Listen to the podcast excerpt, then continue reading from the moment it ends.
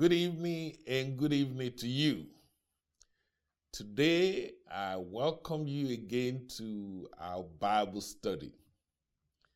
For those of you that are joining us, this is the Bible study for Zion Hill Church family in Pineville, Louisiana. We have been teaching on the entire books of the Bible. We started out from Genesis and we're going from book to book. Today, we're in the book of Lamentation. The book of Lamentation. There's a lot of lessons that we can learn from that book. But please, first, let me point out to you that the word lamentation means somebody is lamenting or somebody is crying out. You probably have heard the, the saying that Jeremiah was a crying prophet. So, this was part of the book of Jeremiah and is about the tears and the crying of a person. I also need to mention to you that Jeremiah is not the only one that, that had to cry. Uh, in the Bible, there are many instances of lamenting or lamentation. You remember Job when he went through a lot of struggle, a lot of challenges in life, Job did cry. All right? You remember Jonathan. Jonathan was the, the son of King Saul. When he died, David cried over him. David really lamented. They were buddies, they were friends. So when a loved one died, you cry, you, you lament. When a close person, a relative, a co-worker, what have you. So David lament over Jonathan. And you will see in the book of Psalms, there are many instances of lamentation, people pouring their heart out to God and showing how much they grieve how much they lost. So much that the Bible even says weeping may endure for the night, but joy comes in the morning. So you can see the acknowledgement that there are times in life when we may have to grieve or when we may have to cry. Even Jesus Christ, when you get a chance, I want you to check out the book of Matthew, chapter 23. If you read that chapter, you're going to find out there was a time that Jesus cried and wept over Jerusalem. He said, Oh, you Jerusalem, Jerusalem, Jerusalem, how much God longed to gather you as a chicken under his feather but how much you destroying doing crazy stuff. He said, How long will you do all this craziness? He said, You will not see me again until you cried out, Blessed is he that come in the name of the Lord. So you see, Jesus himself had moment of tears, moment of crying, moment of lamentation. I can start here to point out some important things. Maybe in your own life, maybe you've had to shed some tears. Maybe not. But I can tell you my own life, it's not always a rose garden. There are times that I've had to cry. There are things that has happened in my life that cause me to shed tears. Sometimes disappointment on the job, sometimes sicknesses and disease, sometimes the death of our loved ones, sometimes just just pain in my body. I mean, I can go on and on. There have been several times that I have to cry. Some of my tears were shed in private. But believe it or not, some of my tears were shed publicly. So, lamenting or lamentation is not uncommon. But the good news, ladies and gentlemen, whatever is causing you to tear, my prayer for you today is that God will wipe away all your tears. Open your mouth, shout amen right now. I thank God for the opportunity to look back over my life and see how God helped me to overcome my weeping, my tears. And please permit me to say here up front before we get deep into the book. You need to understand that life is a journey. What did I call it? A journey. And part of that journey may include disappointments. Part of that journey may include being hurt. It may include some pain. Part of that journey may include some tears, some time of sorrow. Part of that journey may include some times of prayer, some times of crying out to God and say, Lord, if you don't help me, I won't make it. You probably have heard a song called Precious Lord, Take My Hand. Lead me on. Let me stand. I am weak. I'm tired. I'm worn out. I go through some tears, I go through some pain. Hold my hand, precious Lord. See, that song was written by somebody who was in tears, who was in pain. He literally was out of town he went to minister music. He's a musician. And then while he was gone, his wife, who was pregnant with their baby, died. So he lost two people in essence the baby in the womb and his wife. And so when the news came to him, guess what he did? He started to tear up with, with tears running down his eyes with the pain of the loss, he began to write that song. We sing it today, but we don't realize that that was born out of pain, out of tears. All right? What am I trying to say? It is not uncommon in this life that we go through. So if you're watching me this evening, and maybe you're going through some rough time, Maybe you're going through some trials. Maybe you're going through some difficult times. Be encouraged because the Bible is true when it says, although weeping may endure for the night, joy will come in the morning. Hallelujah. Thank you, Jesus. I feel like shouting already. I'm not trying to tell you something that's just theoretical. I've lived this. Many times when I cried, I see how God bring a time of refreshing in my life. And I overcome my tears. I overcome my sorrow. And I begin, I'm able to regain my joy, my shalom again. I pray that will be your portion this evening. Now let's get deep into the book of Lamentation. I want you to know the book has only five chapters. There are many interesting things about the book of Lamentation. Not only does it have five chapters, each chapter is 22 verses long, except chapter 3 that has three 22 verses. Isn't that something? You might say, what is the big deal about 22 verses? Well, ladies and gentlemen, the Hebrew alphabet has 22 letters. So when I tell you the book of Lamentation is a poem, the writer was very calculating. Not only did he use the number of alphabets in the Hebrew alphabet, he also listed it logically in sequence.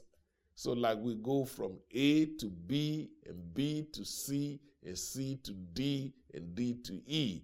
That's exactly the way that book is written and arranged. The first letter of the alphabet was where chapter 1 was based on. So chapter 1 was based on the first letter of alphabet. Chapter 2 was based on the second letter of Hebrew alphabet. Chapter 3 is based on the third letter of alphabet. So it really is very, very sequ- sequential. And then each of those chapters has 22 verses, except verse, except chapter 3 that has 322 or 22 times 3, 66. All right? Now, with all those background in mind, then you can divide each of those chapter up. Like I said, there are five chapters, so you need to know what each chapter speaks about. And we're going to take it one by one. Chapter 1 talks about the place. Chapter 2 talks about the punishment. Chapter 3 talks about the prophet.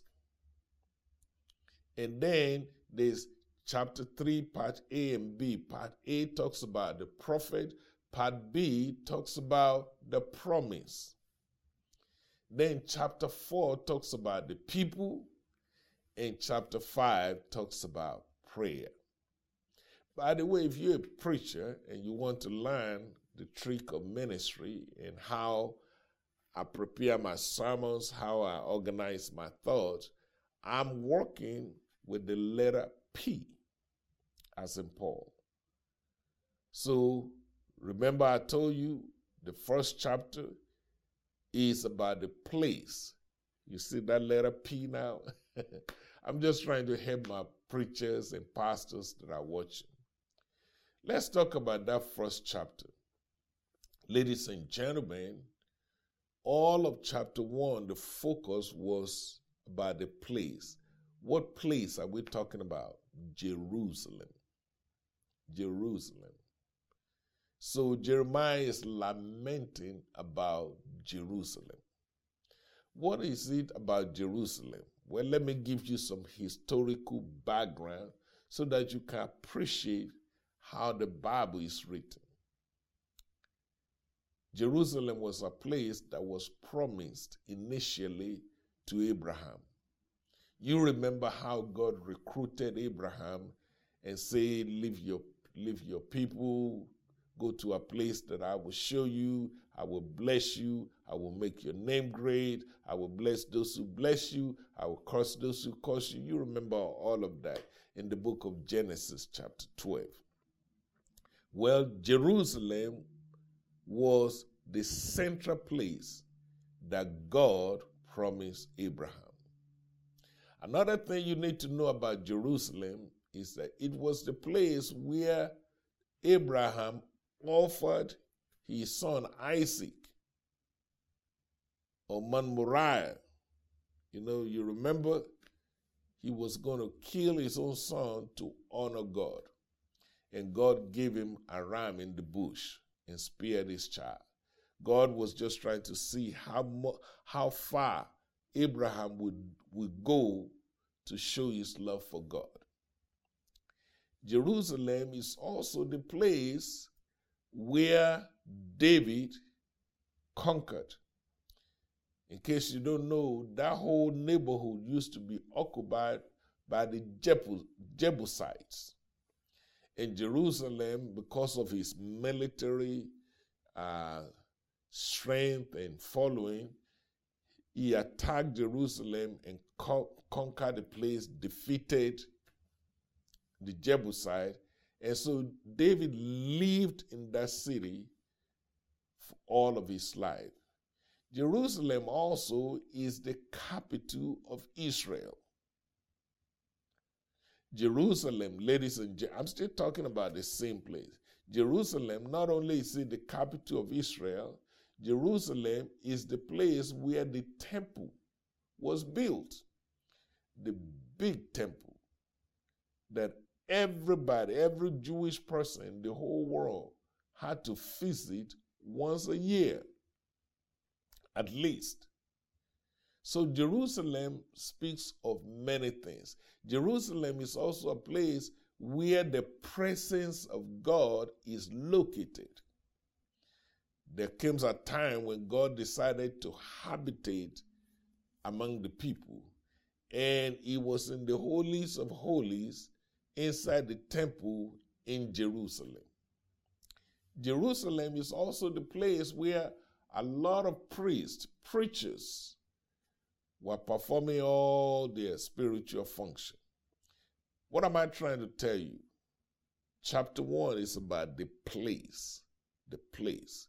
Jerusalem was famous. Jerusalem was the big economic center, it was the big political center, it was the center of attraction for the people. Even Jeremiah, who wrote the book of Lamentation, that was his home. So, Jerusalem to Jeremiah is more than just a religious center, it was more than just an economic center. Jerusalem was his home. It's just like if you come up, you grow up in Samtown, you know that neighborhood. And so that neighborhood is precious to you. It's more than just, I'm from Louisiana. You know Samtown Dog very well because you know the people there, you know the neighborhood, it is sentimental to you. Why is why am I telling you all of this? So when you see Jeremiah later on, when you see him crying because of Jerusalem, I want you to have a picture of how important Jerusalem is. The place. All of that was covered in chapter 1. But in chapter 2, then we have to talk about the punishment God's been telling the people in Jerusalem to stop sinning, to stop acting a fool. By the way, what were they doing? Number one, they had a covenant with God, they were not keeping the covenant. Number two, they were worshiping the gods of the Canaanites. Number three, they were oppressing the poor. That's a big deal to God. Number four, there was all kinds of injustice all over the country. And you know one thing about God, his patience is long. I mean, he has been trying to talk to them, trying to get them to repent, trying to get them to change their way for a long, long time. But one thing I want you to learn about God, even though He's very patient, He is long suffering, he is slow to anger, but at some point, he gets fed up. And that's what happened to the Israelites. In chapter 2, you find on July the 10th, the year 586, some say it's 587 BC, Babylon, a foreign country, came and invade Jerusalem. A foreign co- country came and attacked Jerusalem. And guess what the, that foreign country did? Destroyed the whole city. And not only did Babylon destroy the city, Babylon entered into the temple and destroyed and smashed down the whole temple. If you go to Israel today, you may hear the term Wailing Wall. Wailing. That word wailing means crying. That, that, that word means lamentation. A lot of people still go there today and lament. Some go there to pray. But those walls were the walls of the temple that was destroyed. It was torn down. So you can imagine what God is trying to teach you and me. Although He's patient, although He's slow to anger, but the Word of God is still very true. If you obey Him, you're going to get blessed. If you disobey Him and you make a career out of disobeying Him, you're going to get cursed. There's a lesson there for you and me. The Bible works if we work it. Do you want to be blessed, my friend? Well, you're in control of that. The Word of God is very clear. If you obey God and you make it a practice to obey God, guess what? He will bless you. If you disobey Him and you make it a career of being stubborn, being disobedient, and, and stiff neck, and, and law breaking, just breaking the covenant of God, it will eventually catch up with you and me. That leads to curse. One scripture put it this way He said, Choose you this day who you going to serve. Joshua said, As for me, in my house, we're going to serve God. What you going to do?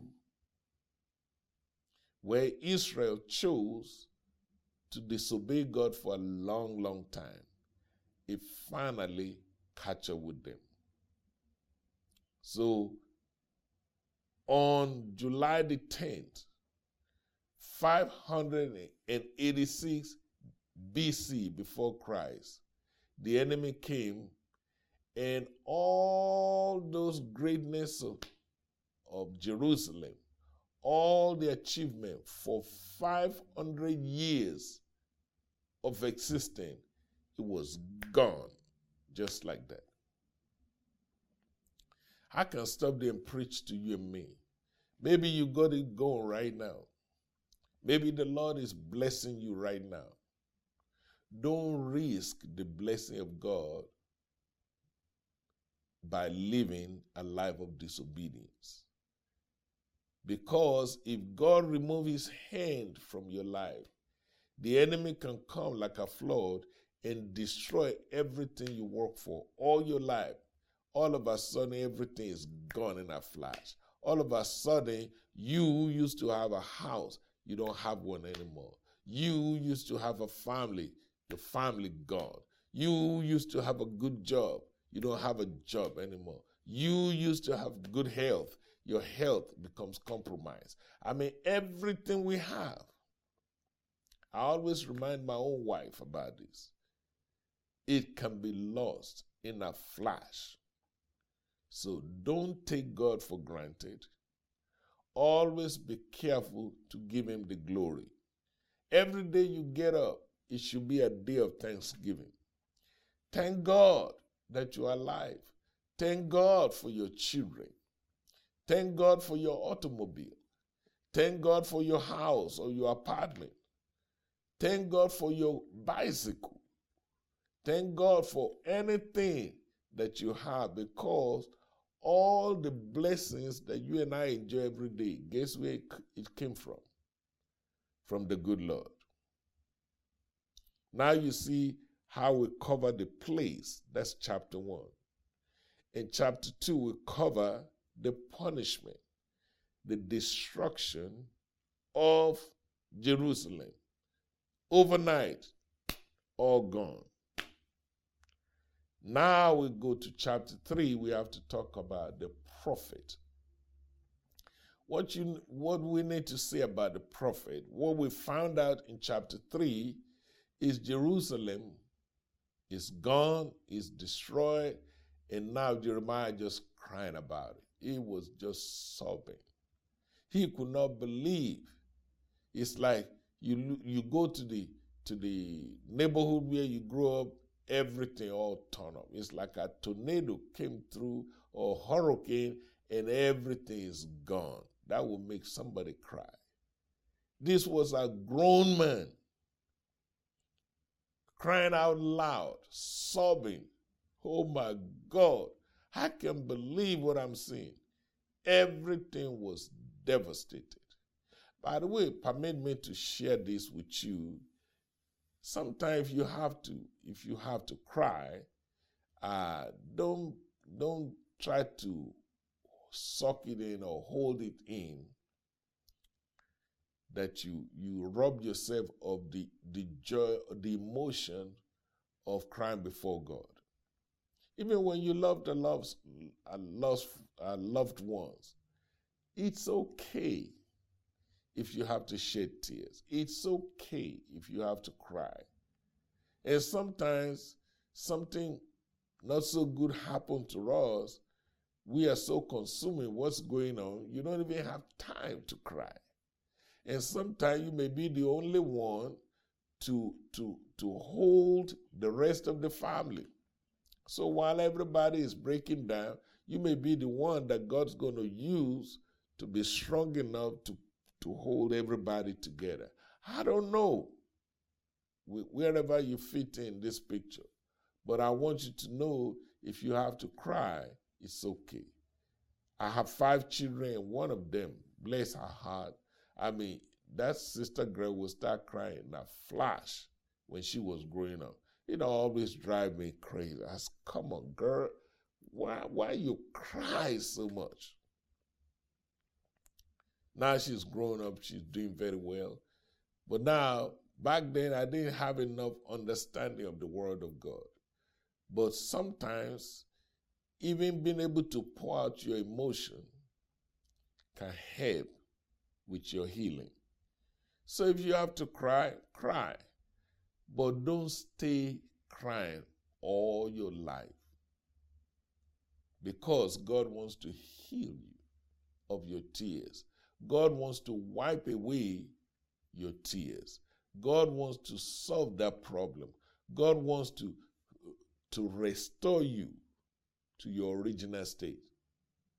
So we see this prophet just pouring out his heart just devastated that all of his people are gone, all of the houses tear down, the church, the temple just messed up. Just these people, these foreign uh, Babylonians that came, they were merciless. They just burned everything down.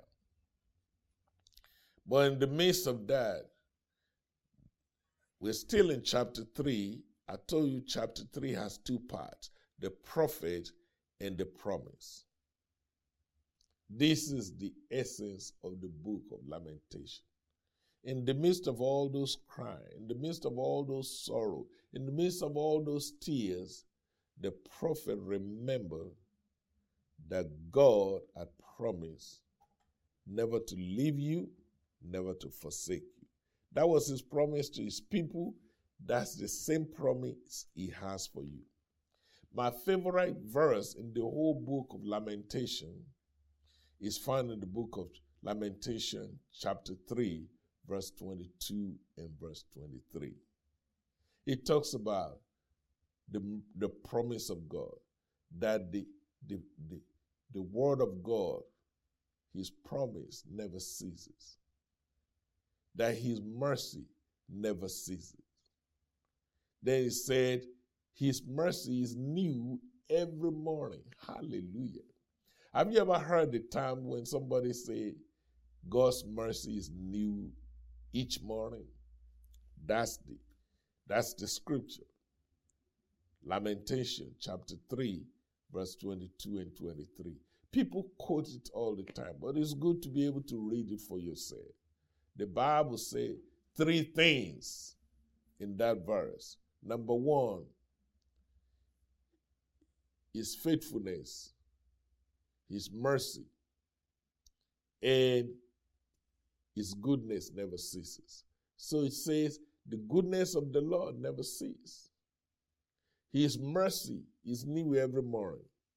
Then he ended up saying, Great is thy faithfulness.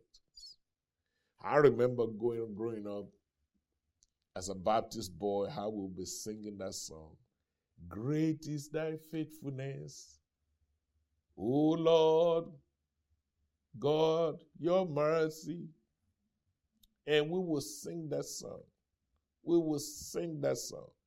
And sometimes tears will be running in my eyes when I think of the greatness of God. And we will sing the chorus Great is thy faithfulness. Great is thy faithfulness. Morning by morning, new mercies I see. Thou changed not, thy compassion faileth not. Great is thy faithfulness. Lord, unto thee.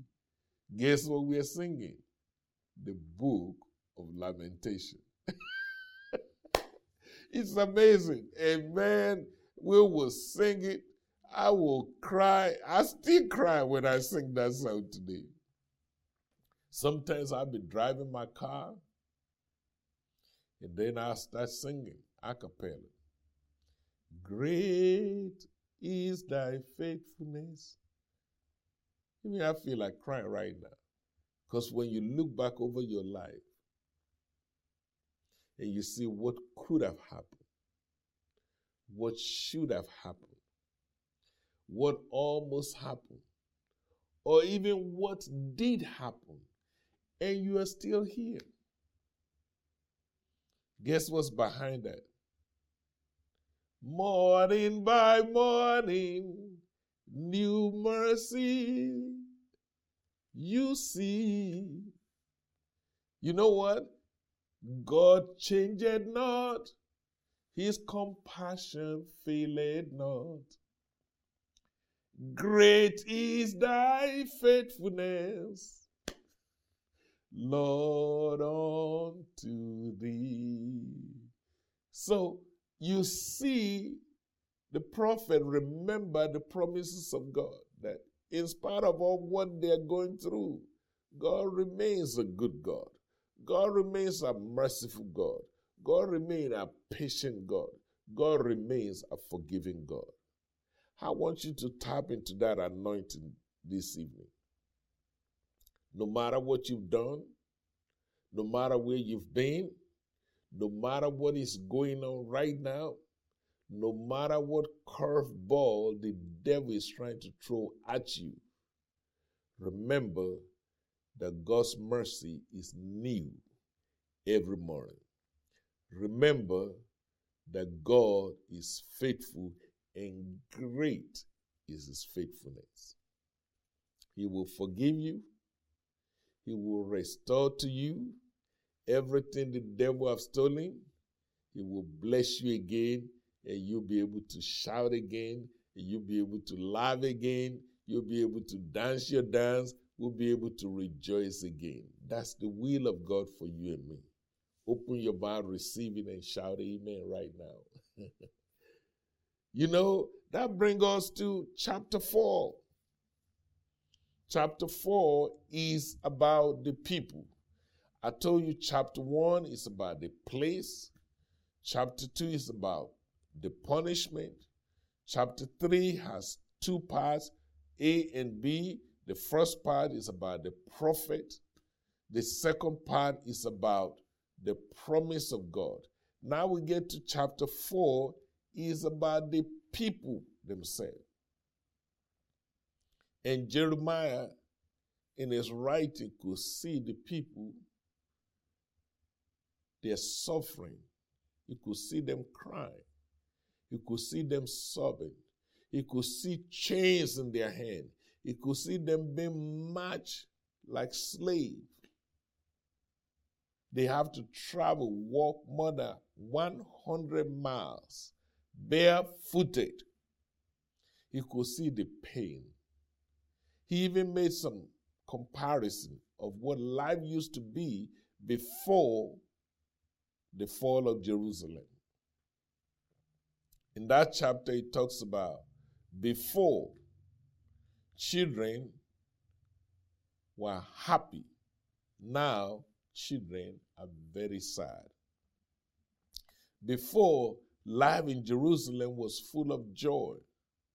Now, right now, after the invasion, the destruction of that city, people were just looking very pitiful, sad, confused.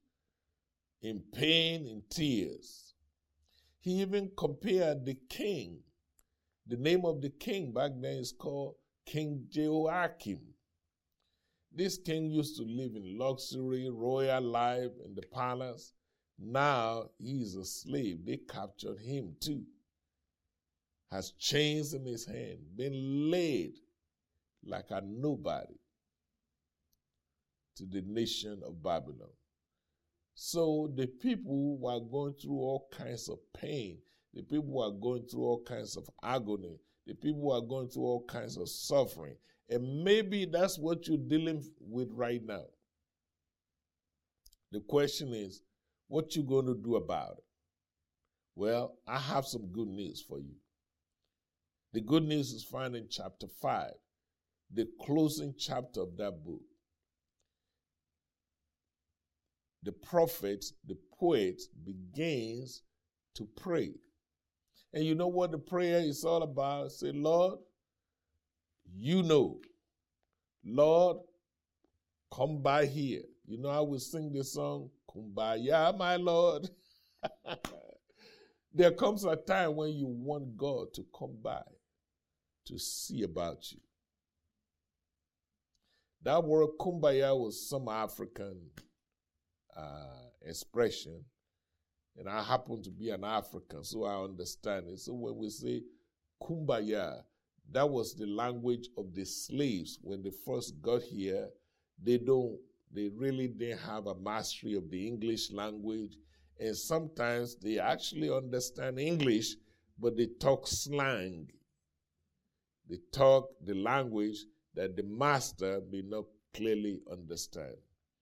So the term kumbaya is really come by here. So they will say, and who are they talking to? The Lord. They were going through some pain, they were going through some suffering as slaves. And they could say, Come by here, my Lord. Come by here. Come, come by here, my Lord. Come by here.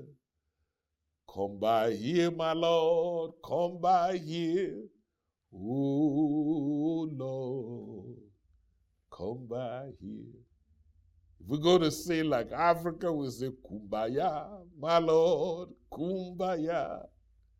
Have you ever had to pray prayers like that? I don't know about you. I've had to pray like that many times. Even to now, when my back is against the wall, when my friends are few, when I have no clue how I'm going to pay all my bills. When I have no idea when the, where the next meal is going to come from. Guess what I do? Kumbaya, my Lord. Kumbaya.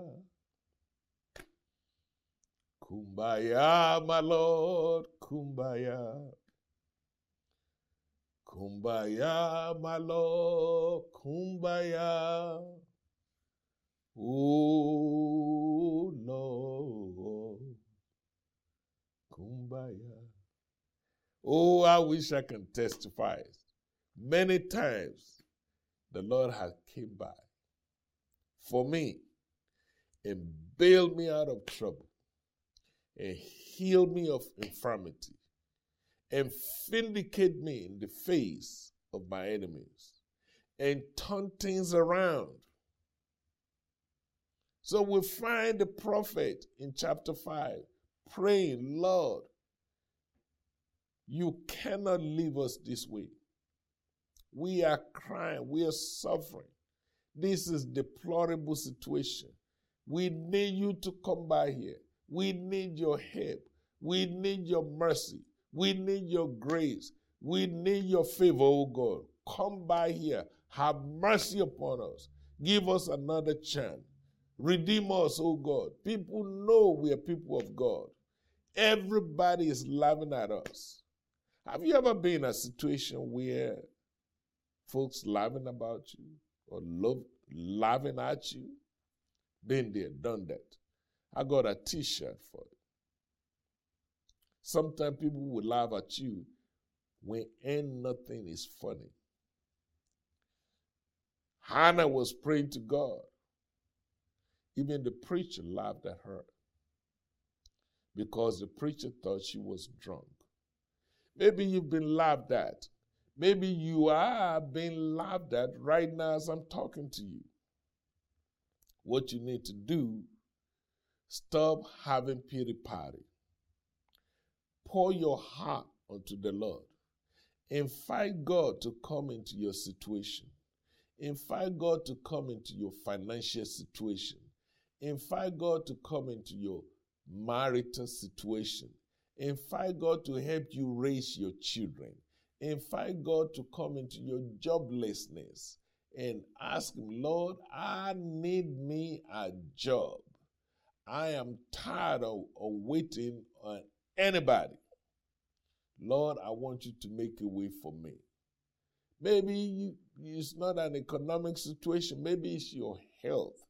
There comes a time when you have to cry out to God. Say, Lord, I'm sick and tired of taking all these pills. I'm sick and tired of going in and out of the hospital. I remember I was in the hospital one time. True story. And eh, I'm not putting down the hospital, but oh, I hate the, that place. The bed was so small. You know, I'm a big fellow. I'm six feet, two inches tall, 275 pounds. That's a lot of meat. Yes, I'm telling you. But they put you in this little bed. They're not trying to be mean. It's probably the best in the whole world. And then they're in and out. It was difficult for me to sleep. It was uncomfortable for me to sleep. And then when I do get to sleep, here comes somebody will knock on the door and wake me up, even in the middle of the night. Well, Dr. Dara, we, we, got to, we got to take your temperature. Dr. Dara, we got to draw your blood. And it just goes on and on. After a few days, you know what? I got tired. I really was. I got tired. I didn't want to be a pest because my family was there, my wife was there, and I don't want to be complaining because she may she may fall apart when she see me going through. So so I, I held I tried to hold things to myself. But guess what I started to do? Like Jeremiah, like in the book of Lamentation, I began to pour my heart out to God. I close my eyes and pretend as if I'm sleeping. But no, I wasn't sleeping. I was just trying to make sure nobody disturbed me. I was crying out to God, Lord, I don't know how I got here. Maybe I messed up. Maybe I screwed up.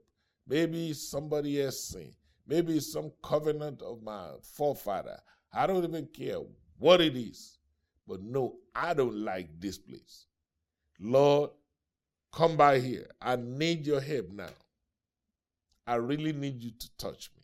I really need you to heal me. I mean, it may be your finance, it may be your health, it may be your relationship, it may be your job situation, it may be just the peace of mind, whatever it is. Please don't miss the opportunity to cry out unto God. And remember what I said to you. This whole book ends with one beautiful thing, knowing that Weeping may endure for the night, but joy will come in the morning. Thank you for listening. I love you. I appreciate studying the Word of God with you. If you need prayer, there's a number under the screen. Call that number. There are ministers of the gospel. Believe me, they understand what it means to go through life. They understand what it means to grieve. They understand what it means to have to cry sometimes. They will pray with you and they will trust God and believe God with you. Don't miss the opportunity to have somebody pray with you. Dial that number. And I look forward to seeing you next week at the same time, the same channel, the same hour. God bless you.